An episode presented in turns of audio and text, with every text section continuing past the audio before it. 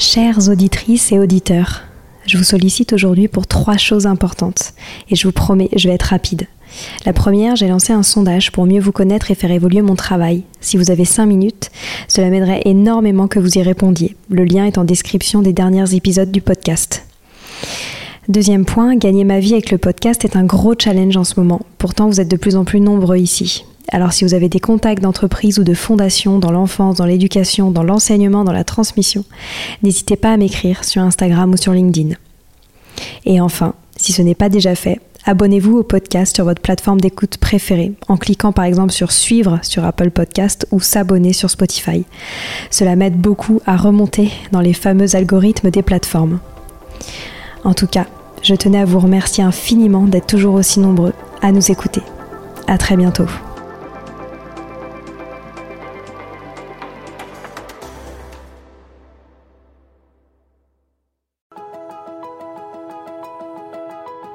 Bonjour à tous, ici Stéphanie, c'est moi, et Sylvie Descleb pour un nouvel épisode du podcast Les adultes de demain.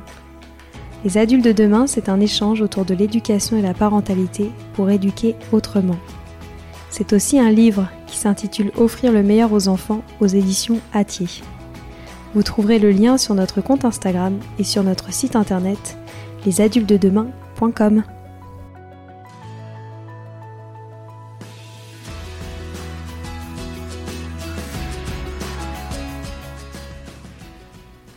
Devenir l'expert de son bébé, voilà un sujet qui me concerne particulièrement en ce moment avec l'arrivée de mon premier enfant en février dernier. Mélanie Bilodeau est la grande spécialiste des bébés au Canada et nous aide dans cet épisode à en finir avec le culte du bon bébé. Avec sa joie de vivre, Mélanie m'a permis de mieux comprendre comment interpréter les pleurs de nos bébés. Un vaste sujet. Son approche est déculpabilisante mais surtout pleine de bon sens. Merci à elle de faire comprendre au plus grand nombre l'importance de la sécurité affective, et ce, dès la naissance. Je vous souhaite une bonne écoute. Bonjour Mélanie. Bonjour Stéphanie. Comment vas-tu? Ça va très bien. Et toi? Eh bien, ça va bien. Tu es au Canada et où est-ce que tu es exactement? Je suis au Québec. En fait, j'habite à Trois-Rivières. Donc, pour ceux qui connaissent le Québec, c'est à mi-chemin entre Montréal et Québec. Alors, euh, le Québec, c'est pas mal la seule province au Québec qui est 100% francophone, ou presque. Il y a quand même un petit peu d'anglophone aussi, mais euh, je suis très, très heureuse de pouvoir partager avec la communauté européenne et de faire connaître aussi votre podcast euh, à nos Québécois qui nous suivent en parentalité, en petite enfance. C'est vraiment un privilège. Merci beaucoup me recevoir. Ah bah c'est adorable. Moi je suis super contente euh, de t'avoir au micro de notre podcast. Euh, nous on adore euh, ce que je te disais les, les, Canadiens et je remercie la technologie qui nous permet d'enregistrer à distance ce podcast. Et j'en profite d'ailleurs pour saluer tous nos auditeurs canadiens car ils sont nombreux, je le sais. Alors pour te présenter, tu es psychoéducatrice en périnatalité et petite enfance, mais aussi formatrice, conférencière à succès, avec une expertise toute particulière pour l'enfant de 0 à 5 ans. Cet épisode de podcast m'intéresse tout particulièrement, car pour ceux qui ne le savent pas, j'ai accueilli euh, mon fils euh, il y a deux mois tout juste, et, euh, et donc savoir un peu plus comment devenir l'expert de son bébé me concerne particulièrement. Mais avant qu'on rentre dans le vif de ce sujet, j'aimerais que tu me dises pourquoi est-ce que tu t'es, toi, particulièrement intéressé au monde des bébés? Mmh. Ben en fait, euh, je suis d'abord accompagnante à la naissance avant euh, d'être 100% euh, psychoéducatrice. Je dis 100% parce que je suis devenue accompagnante à la naissance durant mon parcours universitaire de psychoéducatrice. Alors, la psychoéducation, c'est une profession qui est québécoise. Alors, c'est pour ça que en Europe, il n'y a pas réellement de psychoéducateurs. Il commence à y en avoir, mais c'est pas une profession qui est reconnue, qui est réglementée avec un ordre professionnel comme au Québec. Et étant accompagnante à la naissance, euh, doula, hein, euh, c'est le synonyme, euh, j'accompagnais quotidiennement des familles, euh, des futurs, des nouveaux parents, évidemment des bébés. Et j'ai développé une passion pour la période périnatale et je me suis réellement rendu compte qu'il y avait une espèce de trou de service en termes d'accompagnement durant la période périnatale. Alors au Québec, en psychoéducation, il n'y avait pas vraiment de psychoéducateurs qui s'intéressaient à cette période-là. Alors, tous ceux qui faisaient de la petite enfance, souvent commençaient à accompagner les familles autour de l'âge de deux ans, 18 mois, deux ans. Mais tout ce qui touche la période de la conception, de la grossesse, de l'accouchement, évidemment, et la période postnatale, je trouvais qu'il n'y avait pas vraiment d'accompagnement très concret. Et euh, j'ai vraiment développé euh, non seulement cette approche de la psychoéducation périnatale, mais je me suis vraiment, vraiment intéressée au monde intérieur du bébé. J'ai essayé de le comprendre. J'ai lu énormément. J'ai fait beaucoup de recherches. Euh, j'ai fait énormément de recensions des écrits. C'est ce qui m'a amené à, à, publier mon premier livre, Soyez l'expert de votre bébé, aux éditions Midi 30, qui est aussi disponible en Europe via Pirouette Édition, qui est devenu rapidement un best-seller en quelques semaines. Euh, je pense pas que c'est parce que je suis meilleure qu'une autre. C'est probablement parce que je répondais à un besoin. Parce que ce qui existait dans la littérature, c'était principalement axé sur les soins à prodiguer à un bébé. Alors, si on va dans la section maternité, bébé, parentalité à la librairie, ben il y a toutes sortes de choses sur les soins, sur la puériculture, sur euh, les massages pour bébé, mais on parle très peu du monde intérieur du bébé, de son développement socio-affectif. Puis à la limite, j'ai envie de dire, on s'en fout un peu. On est encore dans une société où le bébé n'a pas sa place. Euh, il pleure. Bon, ben qu'est-ce qu'on va faire? On va regarder ses besoins de base. Est-ce qu'il a été langé? Est-ce qu'il a été nourri? Est-ce qu'il a bien dormi? Euh, Sinon, ben c'est un, bébé qu'on va dire chigneux au Québec. Donc euh, de votre côté, je sais plus comment vous le dites là, le synonyme de chigneux. Bon, il chouine, alors voilà. Euh, donc, c'est un bébé qui est difficile, c'est un, bébé qui, euh, qui proteste. Ben, chez nous, on dit casser les comportements. Alors, euh, le synonyme pour vous en Europe, là, ça serait de, de, de, je dirais, de mettre fin rapidement à ses pleurs. Faut, faut trouver des façons, finalement, que notre bébé cesse de pleurer pour qu'il entre dans le moule du bébé parfait. Ça, c'est le culte du bon bébé. Hein? Alors, euh, c'est une des premières questions qu'on se fait poser. Euh, tu es à même de le témoigner, Stéphanie. Euh, quand on devient parent, rapidement, les gens nous disent, puis, est-ce que c'est un bon bébé? Hein? c'est un bon bébé? Qu'est-ce que tu veux dire? C'est un bon bébé. Ben, il fait ses nuits, euh, il boit bien, il pleure pas trop, il proteste pas trop fort. Alors, si on a la chance, entre guillemets, d'avoir un bon bébé qui rentre bien dans le moule du bébé parfait, qui ne dérange pas trop, ben là, on peut se dire qu'on a fait un bon boulot de parent puis qu'on est vraiment chanceux. Alors que dans les faits, euh, c'est plutôt le contraire. Hein? La majorité des bébés vont avoir à s'exprimer. Et s'ils peuvent justement s'exprimer librement, c'est parce qu'ils se sentent en sécurité, c'est parce qu'ils se sentent en confiance. Et ça, c'est très bon signe. Un bébé qui cesse de protester, qui cesse de pleurer, moi, ça me questionne énormément. C'est un bébé, bien souvent, qui n'a pas eu réponse à ses besoins et qui a rapidement intégré que ça sert à rien de pleurer et de réclamer l'adulte. L'adulte ne viendra pas répondre à ses besoins. Et là, attention, il se pourrait que vous ayez réellement un modèle facile aussi. Oui. qui pleure quand même très peu, qui est rapidement comblé. Il y a des bébés qui ont un tempérament très joyeux, qui sont très faciles à décoder. Bon, ça veut pas dire que nécessairement c'est un bébé qui a appris à réprimer euh, ses émotions là. il faut quand même nuancer. Le bébé est aussi une personne. Il vit des émotions. Euh, il a besoin qu'on les considère ces émotions-là et qu'on apprenne à le décoder. C'est ultra important. Ouais, mais justement, comment est-ce qu'on apprend à décoder les émotions du bébé? Ben d'abord et avant tout, j'ai envie de, de nommer l'importance de la connexion. Alors pour décoder que ce soit un bébé, que ce soit un adulte, c'est la même chose. Il faut d'abord que je me connecte à l'autre. Si je ne suis pas empathique à ce que l'autre vit, ben je vais avoir de la difficulté à le décoder. Alors pour me connecter, ben ça demande de se connecter soi-même à son empathie et à ce que j'appelle la sensibilité parentale. Alors on parle beaucoup d'instinct, hein, l'instinct maternel, l'instinct parental. Euh, puis c'est un terme qui est quand même un peu galvaudé. Hein. Euh, beaucoup de parents vont dire oui, mais c'est quoi cet instinct-là? Il se pourrait que moi je l'ai pas l'instinct parental. Hein. On en vient à douter des fois de nous-mêmes, mais on a tous une parcelle de sensibilité parentale à l'intérieur de nous. Et cette sensibilité-là, c'est la façon dont l'enfant va réagir, c'est comment ça va euh, résonner à l'intérieur de moi. Alors, mon enfant pleure, euh, mon enfant me réclame, mon enfant a un comportement, moi, ça me fait vivre une émotion. Si je me connecte à cette émotion-là, je vais être sensible à mon enfant. Et c'est là que je vais être empathique et que je vais arriver à le décoder. Est-ce que je vais être 100% aligné sur le besoin de mon bébé? Probablement pas c'est un apprentissage, hein? On le nommait hors d'onde. Euh, ton bébé est rendu à deux mois, euh, Stéphanie, mais il manifeste pas les mêmes signaux qu'il manifestait à trois jours de vie. Et à six mois, ces signaux risquent d'être beaucoup plus clairs qu'ils le sont présentement à deux mois. Alors, les bébés vont s'exprimer de toutes sortes de façons. Euh, ils vont s'exprimer par le non-verbal énormément. Alors, souvent, on a tendance à se dire que les pleurs, c'est la seule façon pour le bébé de s'exprimer Hein? On va souvent dire ça, oui, mais pauvre petit, c'est sa seule façon de s'exprimer, c'est par les pleurs, mais c'est pas vrai. Avant de pleurer, le bébé va nous exprimer toutes sortes de signaux, va manifester toutes sortes de choses par son corps, par son non-verbal, par les sons qu'il va faire. Par exemple, un bébé qui va détourner le regard. On essaie de prendre un bébé euh, ou grand-maman veut prendre notre bébé et bébé n'a pas envie d'être séparé peut-être de maman dans ce contexte-là, il va détourner le regard. Et il est en train de dire non, grand-maman, je veux pas aller vers toi.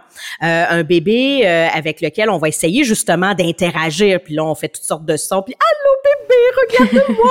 et pour bébé, peut-être que c'est trop. Ça va peut-être être trop de stimulation dans ce contexte-là. Alors il va réagir, il peut détourner le regard, il va bailler, il peut se mettre les mains devant le visage. Le très jeune bébé va se mettre les doigts, vraiment le, bout des doigts avec ses toutes petites mains sur ses yeux pour se couper de la stimulation.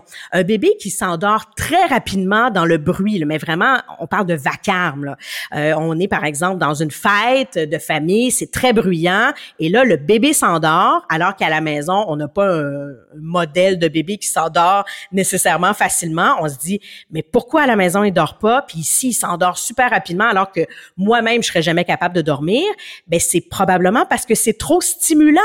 Alors bébé se coupe de la stimulation et il s'endort. Hmm. Alors, les bébés vont nous manifester toutes sortes de signaux et j'en parle justement dans mon livre Soyez l'expert de votre bébé. Je vous donne beaucoup, beaucoup d'indicateurs à observer et ça, c'est euh, c'est une acuité. Hein? On en vient à devenir de plus en plus habile pour observer notre bébé. Il faut le regarder.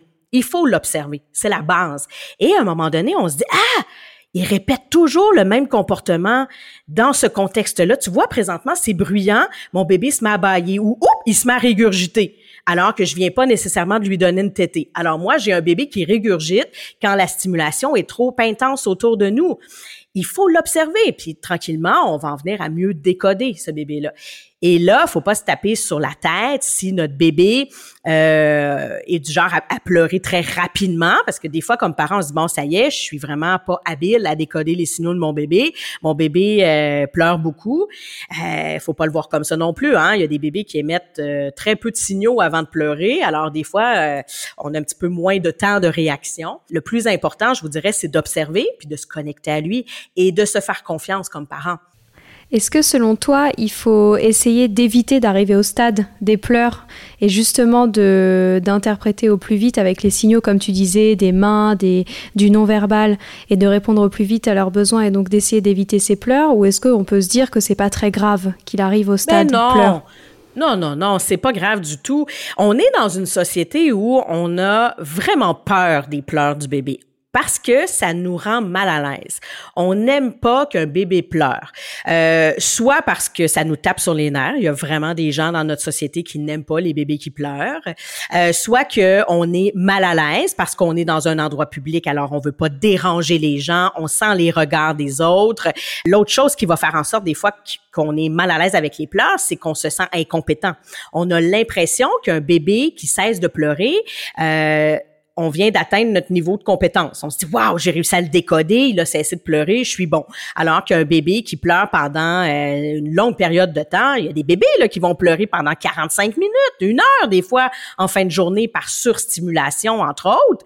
Ben, les parents là, se sentent vraiment dépourvus, se sentent incompétents, ils disent, oui, voyons donc, je suis pas capable de décoder mon bébé, il faut qu'il cesse de pleurer. Alors que c'est le contraire comme on le disait d'entrée de jeu, un bébé euh, va se décharger lorsqu'il se sent en confiance.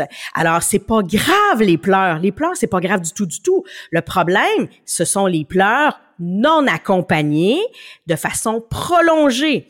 Alors, si je laisse, par exemple, mon bébé pleurer seul pendant 45 minutes dans son berceau en me disant, il doit apprendre à s'autoréguler, mais là, je suis dans le champ, hein, parce que mon bébé ne va pas apprendre à s'autoréguler de cette façon-là. Il va apprendre à s'autoréguler par la présence et la proximité de l'adulte. Alors, c'est pas grave, les pleurs. Les pleurs, c'est libérateur. On doit pleurer dans la vie. Ça libère des toxines, ça nous libère de la surcharge d'émotions, ça nous libère du stress.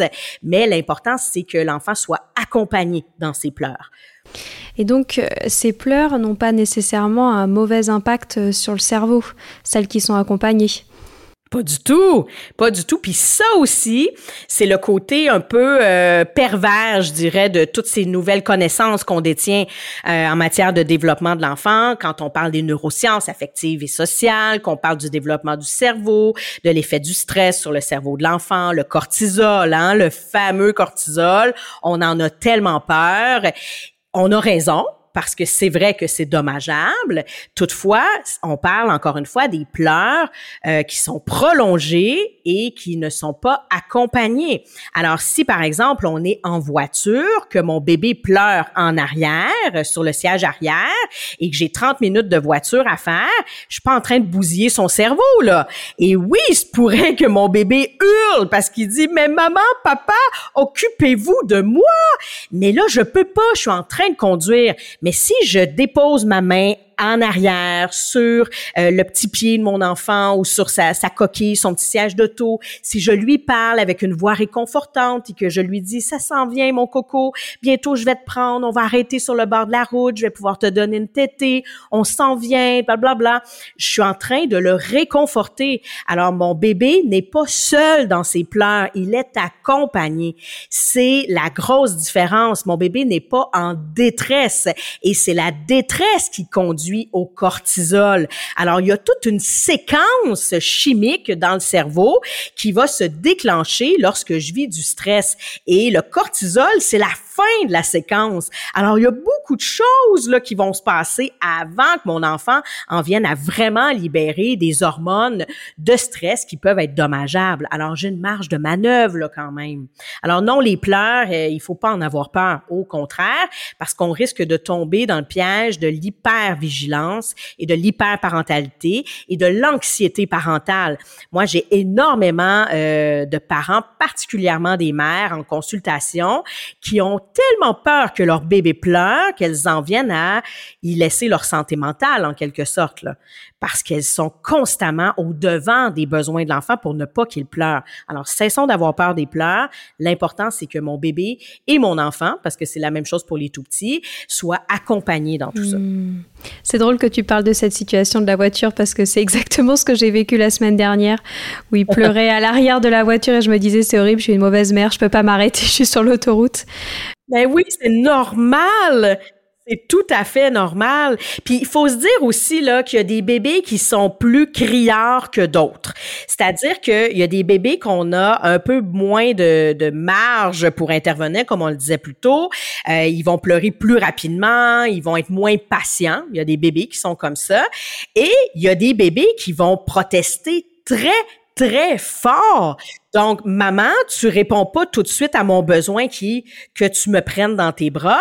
Alors, je vais hurler. Et des fois, il y a des bébés qui en viennent à s'étouffer, euh, qui vont régurgiter. Puis on se dit, oh là là, je suis vraiment un mauvais parent. Je suis en train de bousiller son cerveau. Je suis en train de bousiller son attachement. Ça y est, il va devenir un délinquant, un toxicomane à l'adolescence.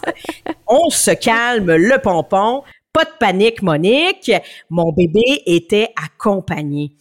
Et est-ce qu'on peut dire que les bébés font des caprices? Mais non, les bébés ne peuvent pas faire de caprices parce que euh, faire des caprices, ça, ça repose sur une intention.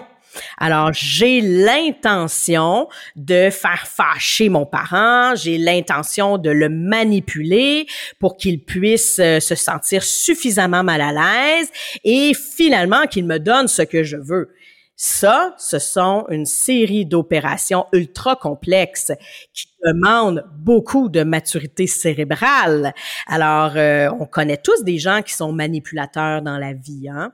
et ce sont des adultes qui sont généralement extrêmement intelligents. Ils savent exactement comment aller appuyer sur notre bouton pour euh, générer un malaise, notre petit bouton intérieur, tu sais.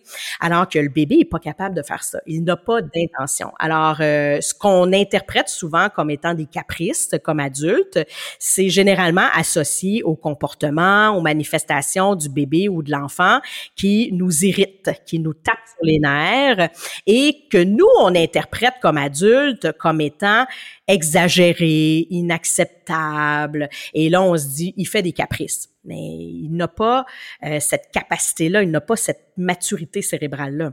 Il a un cerveau très, très immature, le petit bébé. Il naît avec seulement 25% du volume total de son cerveau adulte. Et c'est dans les 5 à 7 premières années de vie que la majeure partie de son cerveau va se développer. Alors, ça prend du temps avant de pouvoir dire qu'un enfant euh, nous manipule, par exemple. Ouais. Et qu'est-ce que tu pourrais nous dire à ce sujet sur le cerveau des bébés qui est important à connaître en tant que parent? Ben d'abord, euh, le fait de, de, savoir que le cerveau du bébé est immature, ça nous amène à comprendre certaines réactions. Alors le bébé, c'est comme un petit mammifère qui est en mode survie constamment. Alors il y a deux millions d'années, la vie était dangereuse hein, sur Terre. Alors les bébés devaient protester très très fort pour ne pas que leurs parents s'éloignent d'eux. Alors ils vivaient entre autres de l'angoisse de séparation, la minute que le parent s'éloignait il vivait euh, de la colère très intensément. Si, par exemple, la mère allait euh, cueillir des petits fruits dans le champ, qu'elle laissait son bébé un peu plus loin, mais le bébé, là, il fallait qu'il hurle pour que la mère revienne vers lui, puis que le bébé se fasse protéger, en fait, des prédateurs. Alors, euh, maintenant, en 2023, on est en 2023 aujourd'hui, les bébés ne savent pas qu'on est euh, dans une ère moderne et que ce n'est pas dangereux pour eux. Alors, ils sont encore extrêmement primitifs. Alors, lorsqu'ils réclament leurs parents, c'est qu'ils ont réellement besoin d'eux. Euh, L'angoisse de séparation est encore très présente chez les bébés et ça va perdurer dans le temps. C'est pas juste les premières semaines de vie. Là. Euh, les 18 premiers mois de vie, c'est quand même quelque chose qui est encore très présent et très intense et ça, ce n'est pas un caprice. Et justement, dans notre interprétation comme parents, dans ce qu'on appelle l'adultomorphisme, qui est de porter des intentions à notre enfant avec des lunettes d'adulte, ben parfois on va avoir l'impression que l'angoisse de séparation, ça n'existe pas pour vrai, que c'est des caprices parce que mon bébé hurle et la minute que je me rapproche de lui, il cesse d'hurler. Alors on se dit ah ben là c'est un caprice hein, il y avait pas vraiment besoin de moi. Mais oui, parce que ton bébé justement était angoissé à l'idée d'être séparé de toi. Dans sa tête, c'est dangereux. Il peut y avoir un mammouth qui arrive dans sa chambre sans crier gare à tout moment. C'est dangereux. Alors oui, il a peur d'être éloigné de son parent, puis c'est normal qu'il le réclame très très fort. Tout porte à croire euh, au niveau hypothétique que euh, il y a deux millions d'années, c'était fort probablement les bébés les plus criards qui survivaient le mieux parce que justement, ils ne s'éloignaient pas de leurs parents et les parents n'avaient pas vraiment le choix de répondre rapidement à leurs besoins. Alors, entre autres, cette immaturité du cerveau nous permet de, de mieux saisir euh, tout ce qui peut se passer à l'intérieur d'un enfant. Alors déjà de se dire que c'est comme un petit euh, mammifère en mode survie, ça nous donne encore plus envie de répondre à l'ensemble de ces manifestations, dont ces pleurs. Ouais. Et je suis obligée de te parler évidemment de la question euh, du sommeil aussi, parce que comme tu le disais en introduction, euh, moi je le vois bien euh, avec mon histoire personnelle, c'est vrai que c'est toujours la première question qu'on me pose, est-ce que ton bébé fait ses nuits? Eh oui, je suis, toujours, bon bébé. je suis toujours très étonnée qu'on me pose cette question, parce qu'il est vrai qu'il est prouvé qu'en plus les enfants font leur nuit généralement, je sais plus à, à, quel âge en moyenne, mais c'est hyper tard, et c'est vrai que ça en devient une, une obsession et même du coup une anxiété, je trouve, pour les parents qui du coup vont se comparer les uns aux autres et leurs bébés les uns aux autres. Qu'est-ce que toi tu as à dire sur le sommeil des bébés et sur le fait de faire ces nuits? Ben, j'ai le goût de répondre justement à ce que tu viens de nommer, à savoir à quel âge nos bébés font leur nuit. Il euh, faut savoir que jusqu'à l'âge de trois ans, là, avoir deux à trois réveils par nuit, c'est encore très normal. D'abord, il y a énormément de choses à dire sur le sommeil. Là, je vais essayer d'être brève. J'ai quatre chapitres complets sur le sommeil dans mon livre Soyez l'expert de votre bébé. Mais euh, d'abord, ce qu'il faut savoir, c'est que le sommeil, ça appartient, entre autres, euh, à l'aspect neurophysiologique, c'est-à-dire que ça appartient à la maturation du cerveau de l'enfant. Alors, on vient de le dire, le bébé naît avec un cerveau extrêmement immature. Alors, c'est normal que son sommeil ne soit pas régulé comme celui d'un adulte plus son cerveau va prendre de la maturation, mais plus le sommeil va se placer, se réguler. Mais ça va être en dents de scie. Il va y avoir beaucoup de montagnes russes, des hauts, des bas. Il y a des moments où on va avoir l'impression qu'on vit des régressions du sommeil. Il y a, des phases là quand même. Je dirais autour de quatre mois, autour de neuf mois. Ce sont des périodes un peu critiques où là, comme parents, on se dit bon, ça y est, on vit une régression. Ce que j'ai envie de vous dire, c'est que ce n'est pas une réelle régression c'est-à-dire que c'est davantage un pic de développement. Alors, c'est comme si l'enfant avait besoin de retourner à quelque chose de confortable, retourner à quelque chose qu'il connaît bien pour ensuite bondir vers l'avant pour se développer davantage. Alors, en d'autres mots, ce que ça veut dire, c'est que si vous observez une période de pic de développement, puis vous dites, me semble que le sommeil, ça allait bien, et là, ça semble être un peu chaotique, bien, observez ce qui se passe de nouveau dans la vie de votre enfant bien souvent, l'enfant est en train d'apprendre des nouvelles euh, des nouvelles choses, il développe des nouvelles acquisitions développementales, euh, il, il, commence à marcher, à trotter, à babiller, bref, tout ça ça, ça amène toutes sortes de réorganisations dans son cerveau. Et le cerveau se développe principalement la nuit, c'est-à-dire que c'est durant le sommeil que l'enfant va intégrer tout ce qui s'est passé dans sa journée. Alors oui, ça va occasionner davantage de réveils nocturnes. Alors là, je, passe vite sur le sujet parce qu'il y a tant à dire, mais il y a l'aspect neurophysiologique, mais ensuite, il y a l'aspect euh, primitif aussi. Hein. On se parlait un petit peu plus tôt des instincts de survie. Alors, c'est potentiellement dangereux hein, pour un enfant au niveau primitif, pour un jeune bébé, d'être séparé de son parent. Alors, la nuit, c'est juste normal que je me réveille et que j'ai besoin de mon parent pour me réendormir. Qu'est-ce que tu penses euh, des méthodes qui consistent à essayer euh, de rendre l'enfant autonome très jeune dans son sommeil, notamment le laissant pleurer? Ben, en fait, c'est une très grande méconnaissance des processus neurophysiologiques qui entourent le sommeil de l'enfant.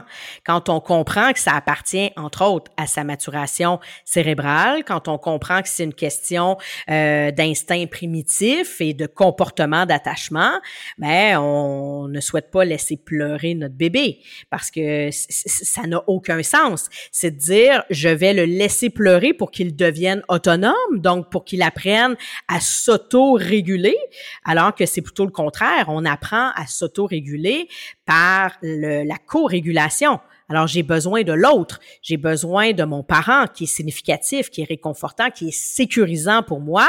Et c'est comme ça que je vais apprendre éventuellement à m'auto-réguler. Alors, première année de vie, on n'est pas là du tout, du tout, là. Le bébé, il a besoin de la présence de ses parents. Et quand on parle de la présence, c'est la présence physique et c'est la présence psychologique. Donc, c'est le portage physiologique quand on porte nos enfants et c'est le portage dit psychique, comme le dit Winnicott. Alors, euh, c'est juste un non-sens de laisser pleurer nos bébés en souhaitant qu'ils deviennent autonomes. On arrive déjà malheureusement euh, à la fin de notre échange et je pourrais continuer à te poser mille questions parce qu'évidemment en plus avec mon bébé, moi, il y a plein de choses qui me viennent en tête, mais tu as déjà répondu à tellement de choses et je t'en remercie. Euh, j'aimerais qu'on revienne quand même sur euh, le titre de cet épisode, Devenir l'expert de son bébé. En quelques mots, selon toi, et pour résumer un peu tout ce que tu as dit, comment est-ce qu'on devient l'expert de son bébé? En se connectant à sa sensibilité parentale, en écoutant pas trop les conseils euh, des matantes Monique de ce monde. Euh, l'expert de notre bébé, ce n'est pas euh, l'infirmière, le pédiatre, la sage-femme, la belle-mère, c'est nous C'est nous qui sommes les experts de nos enfants, même si des fois on se trouve pas toujours habile, même si parfois ça nous donne du fil à retordre d'essayer de décoder nos enfants. Il n'en demeure pas moins que nous sommes les mieux placés pour se connecter à eux, puis les comprendre et les décoder et euh, revendiquer leurs droits aussi. Alors, lorsque l'enfant ne souhaite pas être pris par euh, ma tante Monique, ben c'est notre boulot comme parents d'écouter notre sensibilité parentale et de dire oh là présentement il pleure, il détourne le regard, il pousse euh, belle maman, il n'a pas envie d'aller dans ses bras. Ben c'est mon boulot comme parent, c'est ma responsabilité de défendre les droits de mon enfant parce que c'est moi qui en suis l'expert et je le sais que présentement, ce dont il a besoin, c'est être collé sur moi. Ce dont il a besoin, c'est d'avoir peut-être une tétée, euh, c'est d'être allaité de façon non écourtée, c'est euh, de faire du cododo. C'est puis je vous dis pas que c'est ça qu'on doit faire. Ce que je vous dis, c'est que si c'est ça qui résonne à l'intérieur de vous et que vous avez l'impression que votre enfant a besoin de ça, ben écoutez votre instinct, écoutez ce qui résonne c'est ça. Voilà, vous êtes les experts euh, de vos bébés. Faites-vous confiance. Merci beaucoup euh, Mélanie euh, pour ce partage si généreux et j'invite vraiment les auditeurs à, se procurer ton livre Soyez l'expert de votre bébé que j'ai dévoré évidemment pour euh, mon quotidien de jeune maman et évidemment tu en as sorti d'autres aussi des livres et j'invite aussi les auditeurs à te suivre sur les réseaux parce que voilà tu publies aussi beaucoup de contenu et c'est très important ce que tu fais pour la parentalité au Canada mais aussi en France maintenant. Oui, tranquillement. à très bientôt. Merci beaucoup Stéphanie.